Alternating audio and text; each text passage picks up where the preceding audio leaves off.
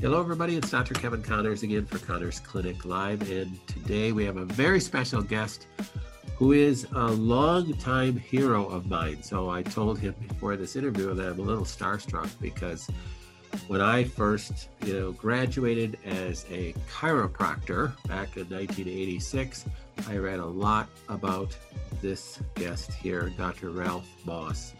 and uh, he literally was my hero. He was one of the only people that was um, maybe in maybe not in an opposing medical camp per se, like not a naturopath or not a chiropractor. So therefore, they're against the, the medical profession, quote unquote. But he was a PhD researcher, scientist, scientific writer I mean, your um, list of accolades goes on and on and on. Um, so we're going to just jump in.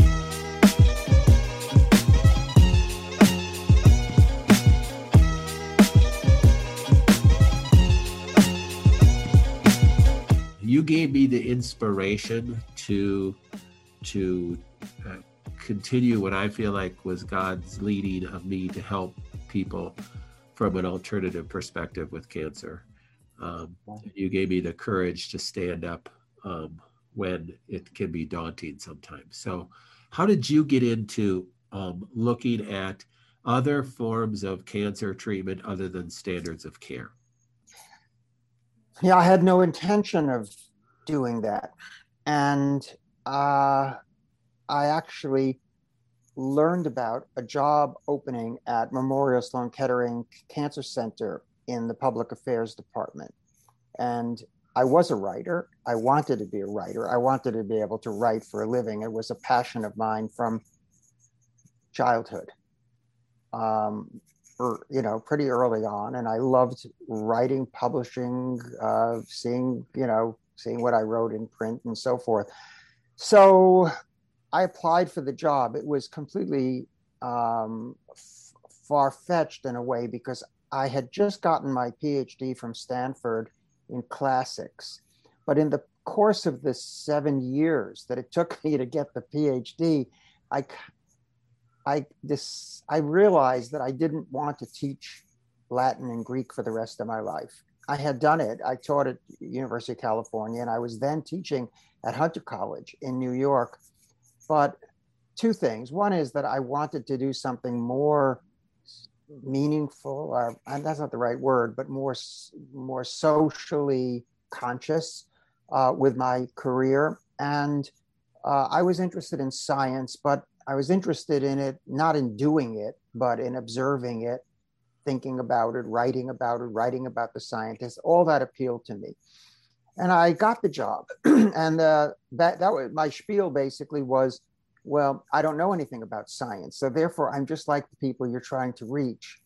And there was a little truth to that. It was actually the same thing that Gerald Piel was sort of the founder of this science writing profession in America. He used that same spiel to get a job with um, uh, Time Magazine, I think it was. Um, good humanities student, and uh, can look at science from as an outsider, from the outsider's perspective.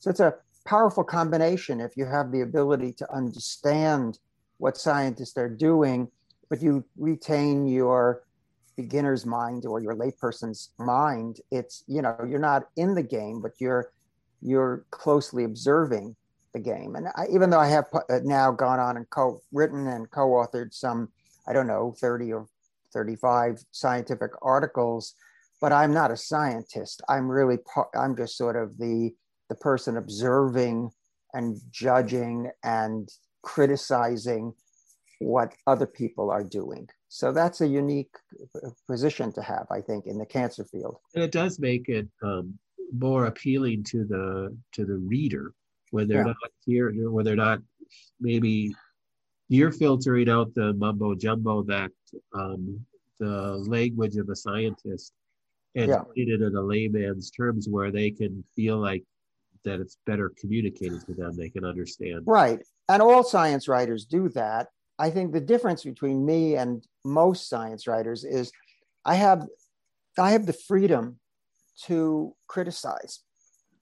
Not that i'm always criticizing but I have the freedom if I see something that seems wrong or or um, not logical or that omits critical pieces of information, I can say that.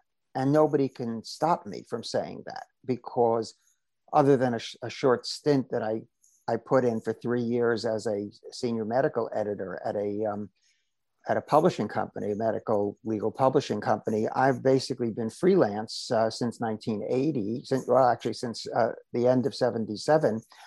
And that's given me the, the, the freedom to be able to say what I want. And then, of course, having a wonderful family. Uh, my wife, uh, uh, we've been together, we started dating um, just this week in 1959. Uh, my, my 60, we went out on my 16th birthday. And my children, my son and my daughter, and their spouses, and my grandchildren now. So, you know, I've had this amazing support group. Um, my wife made it possible for me to financially to be able to be a freelance writer because as i'm sure you're aware and as your listeners are aware it's a very up and up up and down type of profession. It's not a um, not a stable income by any means. I mean uh, if you're especially if you're dependent on selling articles to magazines and newspapers. Mostly though i've published my own things. I mean, I, I went up until the, when was it? Maybe in 90, 92, we published our own, first time we ever published our own book, Cancer Therapy, which was a guide to 102 different non-conventional cancer treatments. And that, that actually did very well. It was just the right moment in the history of publishing to be able to put out your own book and then have it be picked up by Barnes and Noble and and then Amazon and so forth. So that was very doable. And now we have our Moss reports, um, which are uh, diagnosis specific reports on about 40 different cancer diagnoses, which covers about 95% of all the cancer cases in the United States and other countries. And we sell these on our website, mossreports.com. That's how that, and I also do phone consultations for cancer patients uh, pretty much every day I'll do one, try to do one. Sometimes I, you know, the demand is so much I have to do two a day, which is, you know, pretty pretty time consuming. But this is how we pay how we pay the bills. Basically, we we um, we help the individual cancer patient in this very difficult moment in their life, which is trying to decide on what's the best treatment. Should they take the conventional treatment? If they do what could they do uh, alongside it in order to make the outcome better or the side effects you know less severe? And or should they be thinking about alternatives? And if they're thinking about alternatives um, what's real and what's phony? What who's real and who's phony and you know i've had 45 40, 46 years now to think about this and to examine this. And um, and the luxury and the leisure to go all around the world to look anywhere in the world that i wanted to. And, and uh, for instance i i made a first site visit to a clinic in 1976 it was um, it was a clinic in Tijuana, Mexico, that was using Laetrile and, and some other controversial treatments. And then uh, in the starting in the 90s, I started going to Germany pretty much every year. And I made 18 trips to Germany to study the medical system there and the, the, the use of complementary medicine. And also going then expanding out from there to other European destinations and then finally to China. I went to, to China twice and you know other other many other places. Um, to try to see what other people were doing and what was the validation for what they were doing. And was this a place that uh, an American or an English speaking person would possibly want to go to uh, for treatment? And it's, it was a, fa- it's been a fascinating journey. And some of that you can capture some of the feeling of that. It wasn't the trip that I took. It was a trip that my grandson Jacob took um, about a year or so ago to we, we sort of sent him to different clinics in Europe and then in the United States to talk to the doctors there about immunotherapy, immunotherapy. Um, and we produced, he produced a film called Immunotherapy, The Battle Within. And I wrote. I give you a plug for that film because that's on your website. It's available right. for people to watch. An excellent uh, production. Yeah. Uh, yeah. Thank you just a fantastic film. So I really encourage right. people to get on there. And it's a homemade movie, basically. I mean, yeah. Jacob hadn't made a movie before. He had he had some experience with sort of uh, collateral fields to that, but it wasn't really filmmaking. So this was his introduction. He and his girlfriend slash fiance. I'm not sure which which one is the right term at the moment, but anyway, they went to Europe for our Moss reports, and then they introduced, they interviewed all these people. But for me, although I totally am, you know, totally was involved in what all these people were saying, but the real hero of the film was somebody who died about 80 years ago, and that's William B. Coley. And William B. Coley is one of my heroes and one of my inspirations um, in life because um, he was really the person who invented who first dared to use the immune system to cure cancer. And that's a, that was an extremely, um, an extremely controversial statement. I mean, if you said that to anybody, any oncologist, um, 20 years ago, I mean, they you would have branded yourself as a complete quack by by doing that. Today, it's a commonplace. You see it all over the place. William B. Coley, the, the grandfather or the father of cancer immunotherapy, and his progeny, if you will, intellectual progeny, uh, Jim Allison, was awarded the Nobel Prize in, in 2018.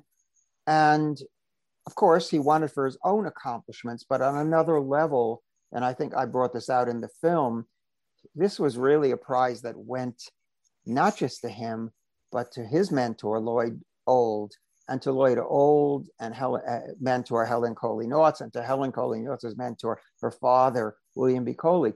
So there is a line of descent, amazingly, a line of descent within the field of cancer immunotherapy, straight from William B. Coley and what happened in the 1890s to Jim Allison and the modern day immune checkpoint inhibitor therapy that he invented.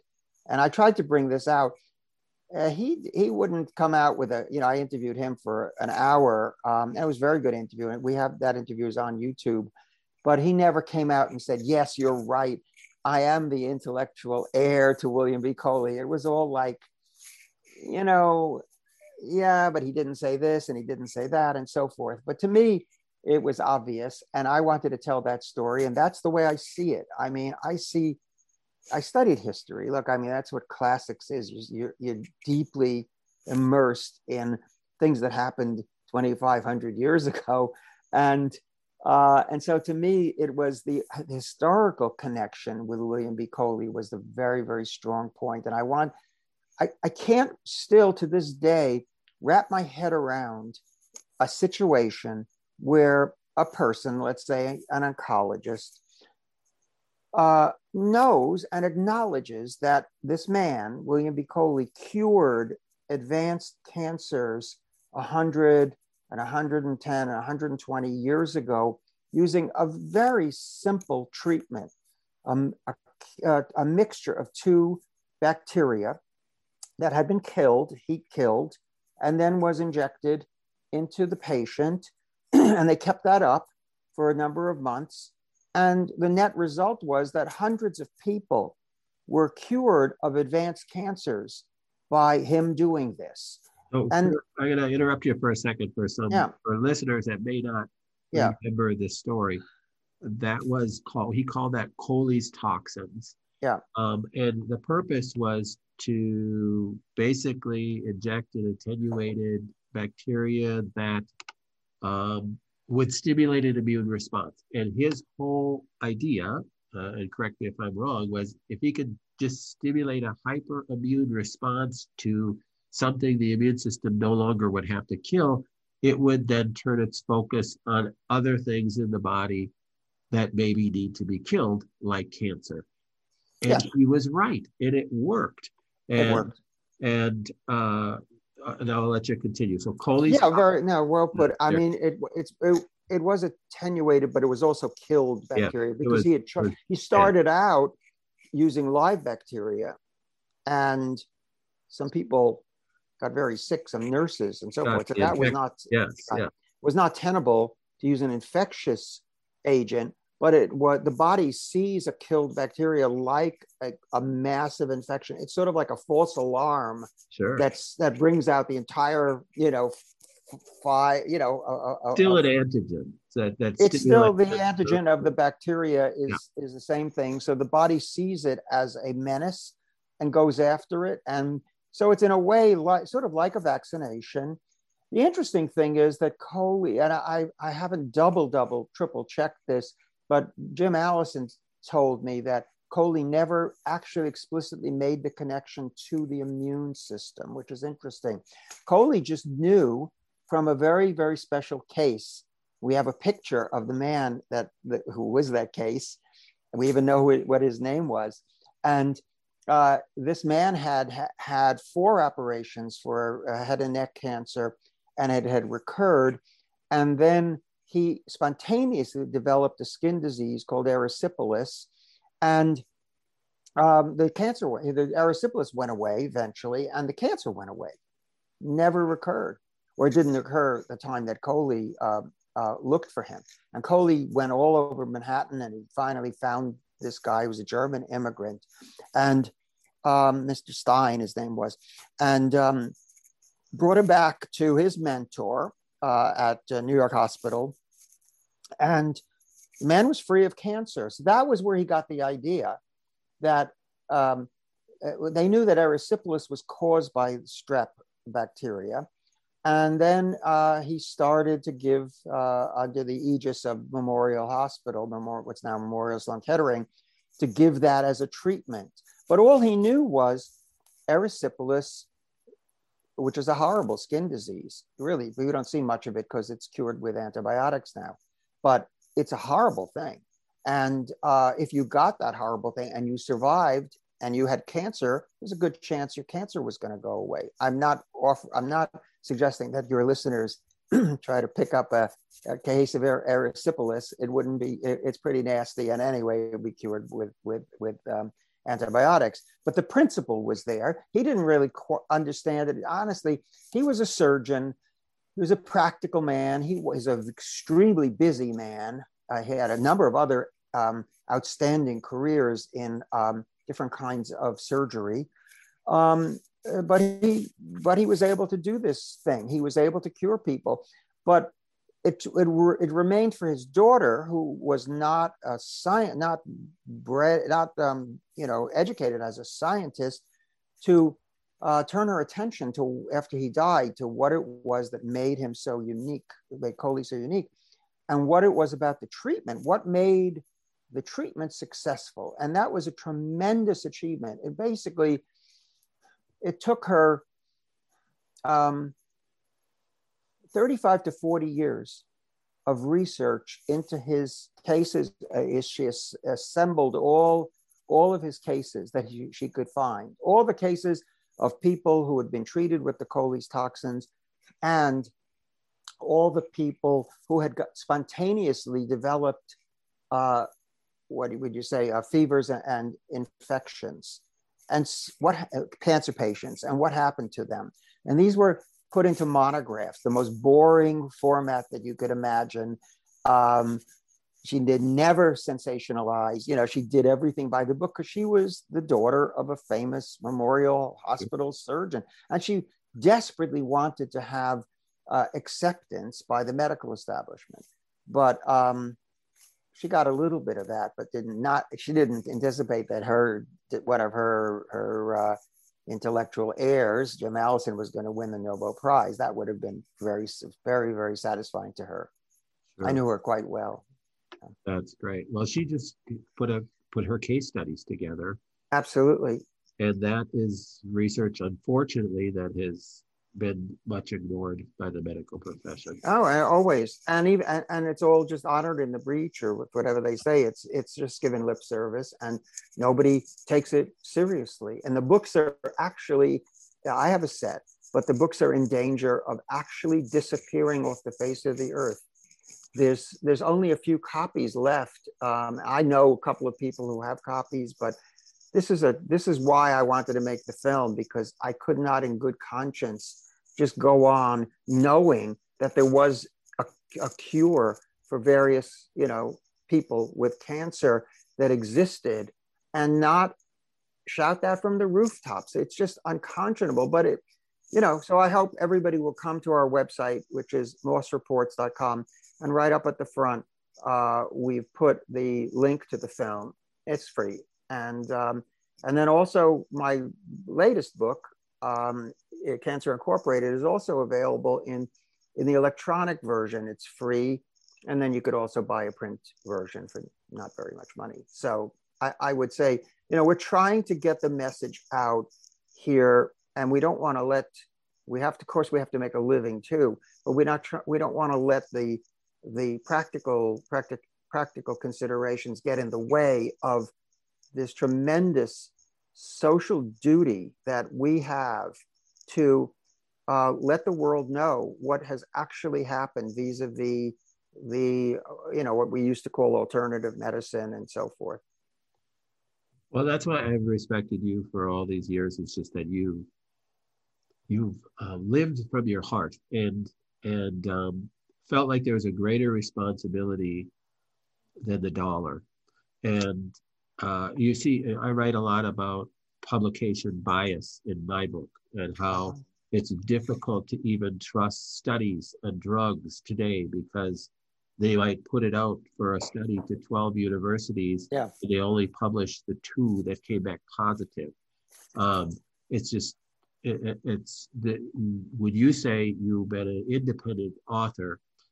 I don't know how many there are out there that exist anymore. Um, right. people are bought and sold like commodities.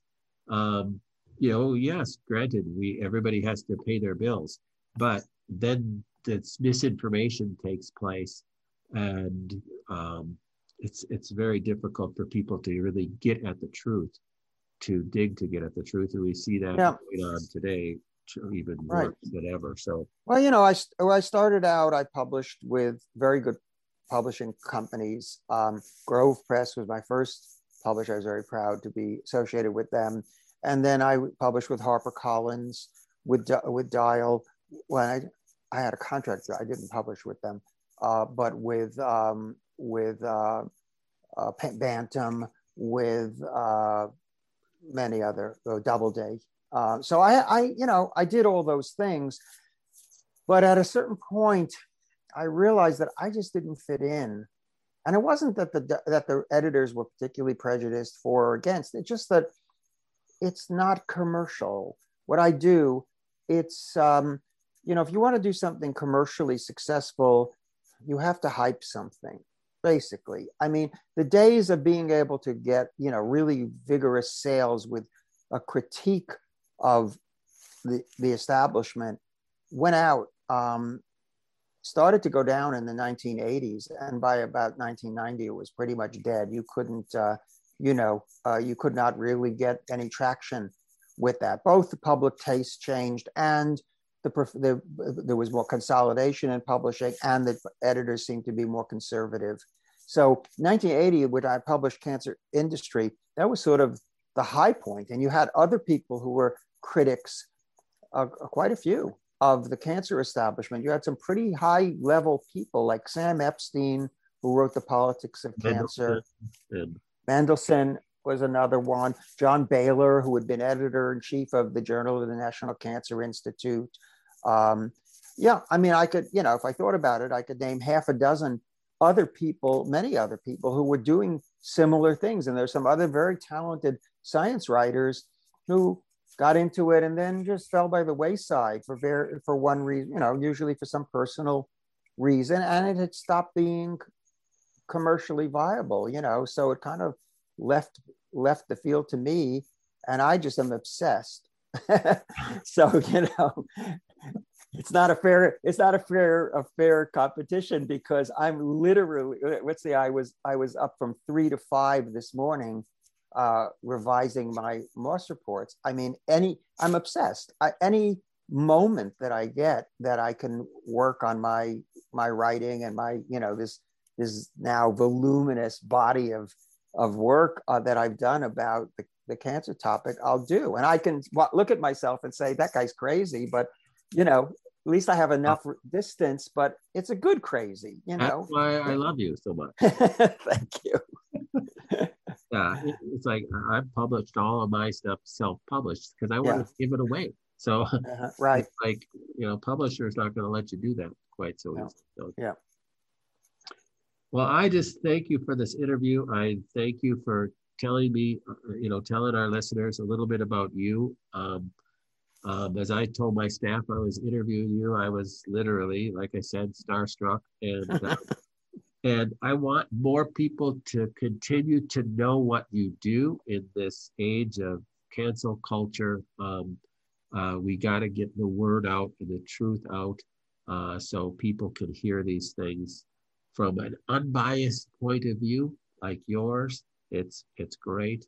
Um, just giving people opinion and some facts and some data that they can chew on and help make help them be able to make the best choice possible for their healthcare because to me that's what it's all about it's that's all it is about people being able to make their own choice and not being right. forced to do something they don't want to do um, right and i at one time in the 90s you know i had the dream of being able to sort of help direct government policy to make the, to make this happen. Um, it was not possible. We we had we formed the Office of Alternative Medicine uh, with two million dollar uh, allotment from the Congress, for, thanks to Senator Harkin, um, and it's now the National Center for Complementary and Integrative Health. They got rid of that alter that a word, the alternative word. Um, but there was a split within the 18 person uh, panel that I was on. I was on, on the Alternative Medicine Program Advisory Council. And the split was over direction, of course, whether to take the most controversial things uh, that the public was most interested in and evaluate those things fairly, honestly, without prejudice, and let the chips fall where they may. That was my position, our position. Mm-hmm. I, I not, was not alone in this. We had about, oh, out of the 18, we probably had um, six or seven of the 18 who were solidly behind that proposal. And that wasn't mostly because of me, it's mostly because of Berkeley Bedell, who was a six term congressman from Iowa who was highly supportive of that position. And then you had the other people who, um, whatever the reason, uh, believed that what should happen is the money, there wasn't much money at that point, but whatever money there was should go to the most prestigious university you could find to do studies that were peripheral to the controversial treatments and just sort of nibble around the edges and let the field get established. And in time those other you know controversial things could be studied.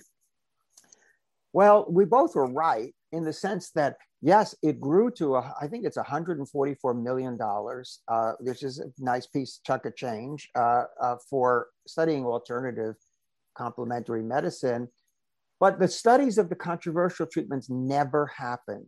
In other words, what was uh, agitating the public at that time? Uh, Burzynski's treatment in Texas, the antineoplastons, Laetrile or so-called uh, vitamin B17, the Burton method in the Bahamas, um, intravenous vitamin C, all these things that were enormously interesting to the public were completely off limits in terms of the academic medical establishment. And what they wanted to do is what came to pass. In other words, they set up a uh, alternative, complementary or integrative section at Memorial Sloan Kettering, my old alma mater, and at Harvard and and and all the other pretty much across the country, the more established and more prestigious, the more likely they were to set up a, a complementary. And in those places, basically, the whole this enormous field, that 102 different treatments I talked about in, in cancer therapy, shrank down, kept shrinking, shrinking, shrinking, until basically it became acupuncture and massage.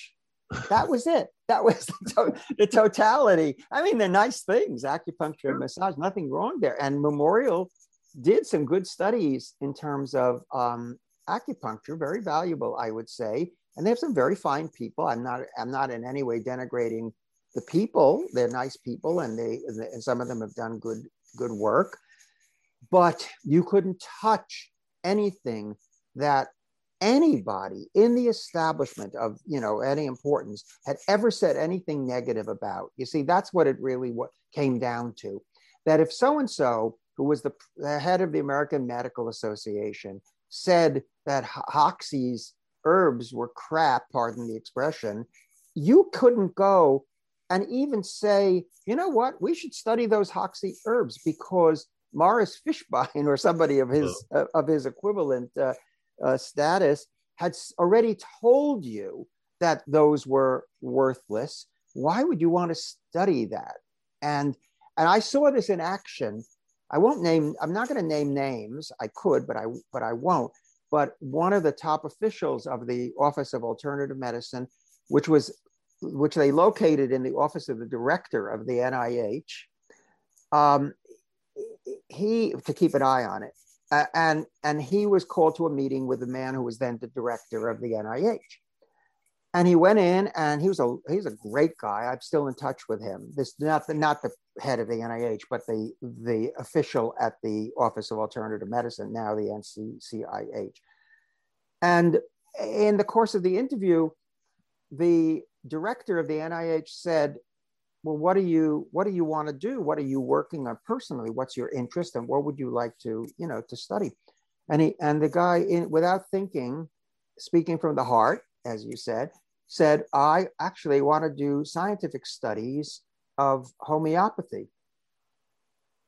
And the reaction uh, was so so strong and so severe like why the hell would you want to study homeopathy? You know it's worthless it can't work it's too diluted blah blah blah the usual party line about homeopathy. And the this official came back we were having in the, this is in the midst of a meeting that we were ha- uh, because we had we had four to six meetings a year. I went i went down to washington like 30 40 times in part of this process. And he said i think i just did myself out of a job. He had a contract, like a one year or two year contract. He said, I think I just did myself out of a job. I said, What do you mean? Said, um, they were, I, I, I, he told this story and he said, they, you know, I, I had just had that strong feeling I'm never going to be rehired here. He's never worked for the government again. The day that his contract was up was the last day that he ever worked for the government. And he's gone on, had a glorious career in in the NGOs and in other other things, and he has a he has his own medical practice. But that was the literally the kiss of death, and they can do that. Sure, they can do that, and you nibble. You know, you're going to nibble around the edges of this incredibly enormous field of medicine, but you'll never get to be a player in terms of the, you know, setting policy or being able to move the direction. The only way you can influence this, this behemoth is to mobilize public opinion. That's the only power that you have. In my, this is my experience, you know, and that's that's unfair to put it mildly. Not just unfair to us as activists or as would-be reformers it's unfair to the patients because look, you're asking cancer patients to be the activists who are going to make change and fight for freedom of choice and all these things. They're going through the hardest time in their entire lives and and the caretakers are going through you know sometimes it's even harder on the care caretakers caregivers whatever you want to call them so it's a very difficult situation because the you know this this um, juggernaut rolls on and we are just sort of the bystanders and we're yelling out and saying look this is wrong. This is not going the right way. You're not doing this right. And especially you know you could use these natural treatments in conjunction with the if you want to in conjunction with the conventional treatments. And there's an abundance of evidence that there's a better outcome if you do that. And you're ignored. It's no and and the patients and and believe me 50, a good 40 50% of the patients are asking the doctors can i use supplements? Or can i do this or other you know complementary treatments along with these highly toxic destructive treatments? And they they're almost always shut down or at least i never hear about um, people being the whole heart you know even being treated respectfully. It gets to the point where you don't you know i under, totally understand this that you don't even want to bring up the topic. I don't bring it up with my own doctors because you know oh, you know you're going to be shut down. Right. and it's it's it's humiliating to be in that situation where you're treated like an idiot. If you if you say but doctor what about if i were to do uh, some intravenous vitamin c for instance? Now we have clinical trial data about the effectiveness of vitamin c in one kind of cancer a very difficult cancer you would be treated like an idiot. I mean the the i hear this from my i do phone consultations for cancer patients. I hear it all the time all the time. I never hear maybe that maybe this is selection bias going on here but the people come to me i hear horror story after horror story about how people are treated by the oncologist. And and these are lovely the oncologists can be lovely people but i tell them that's as long as you don't cross them because they are they are nice people as long as you're doing what they believe to be right okay? Or even if they don't believe to be right as long as you do what they tell you to do. Sure. and what they and most of them they are the most blinded people i know. The oncologists are they have blinders on. I mean all professions do i think uh, to a certain degree.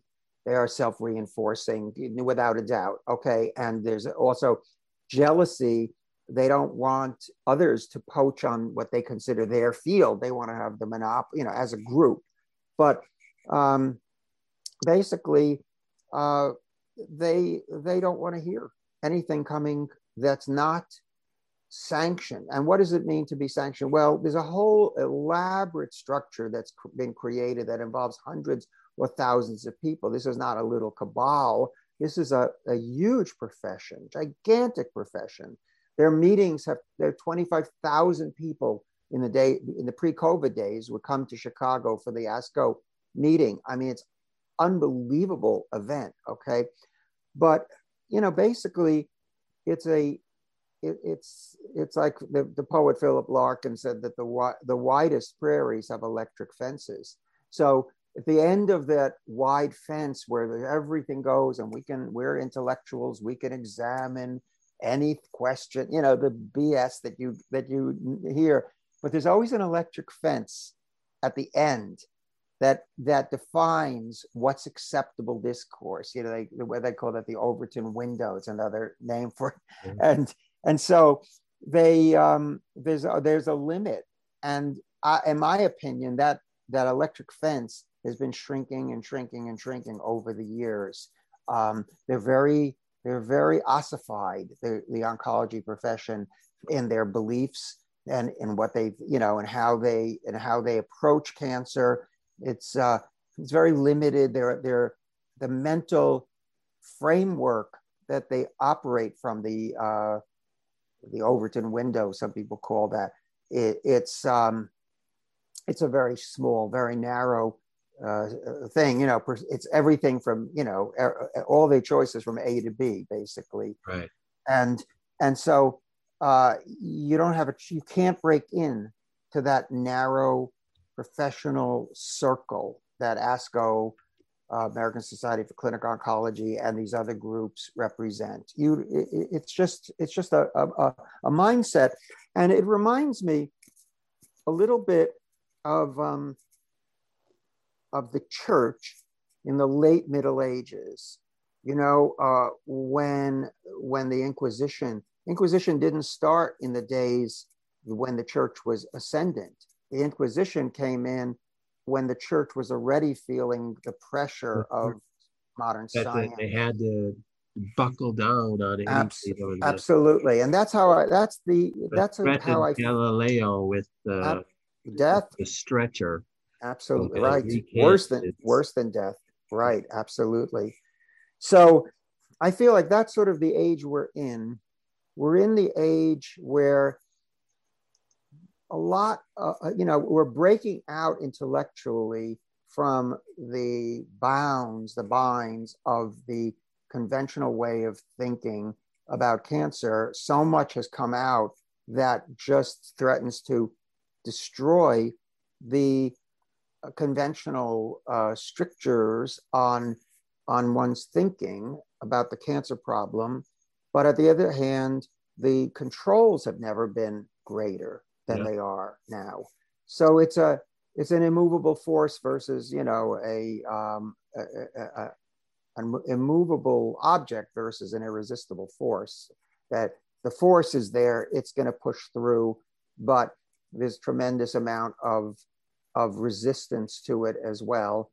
And um, you know, I'd love to to say that I, you know, I'd love to live long enough to see this field of complementary or integrative oncology triumph. I I've seen wonderful things happen, but you know there's still tremendous resistance to it it isn't going right. to happen so quickly and, and, it's in the practice of medicine as a whole not just oncology i think it's, right right it more so during this time than anything yes but it does take and the reason why you're my hero is it takes that those courageous few to stand up and scream the emperor is not wearing any clothes yeah um, when you're going to get the criticism of your peers and of general population and yeah. the media now and you're going to get smeared on social media and right. everywhere else and canceled on everything and it takes a courageous person to stand up against that and um, so i applaud you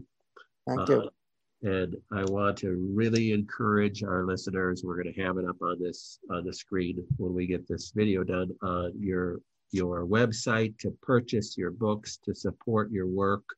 Thanks. Uh, it's more supports. So important. Mm-hmm. So important. Mm-hmm. Mm-hmm.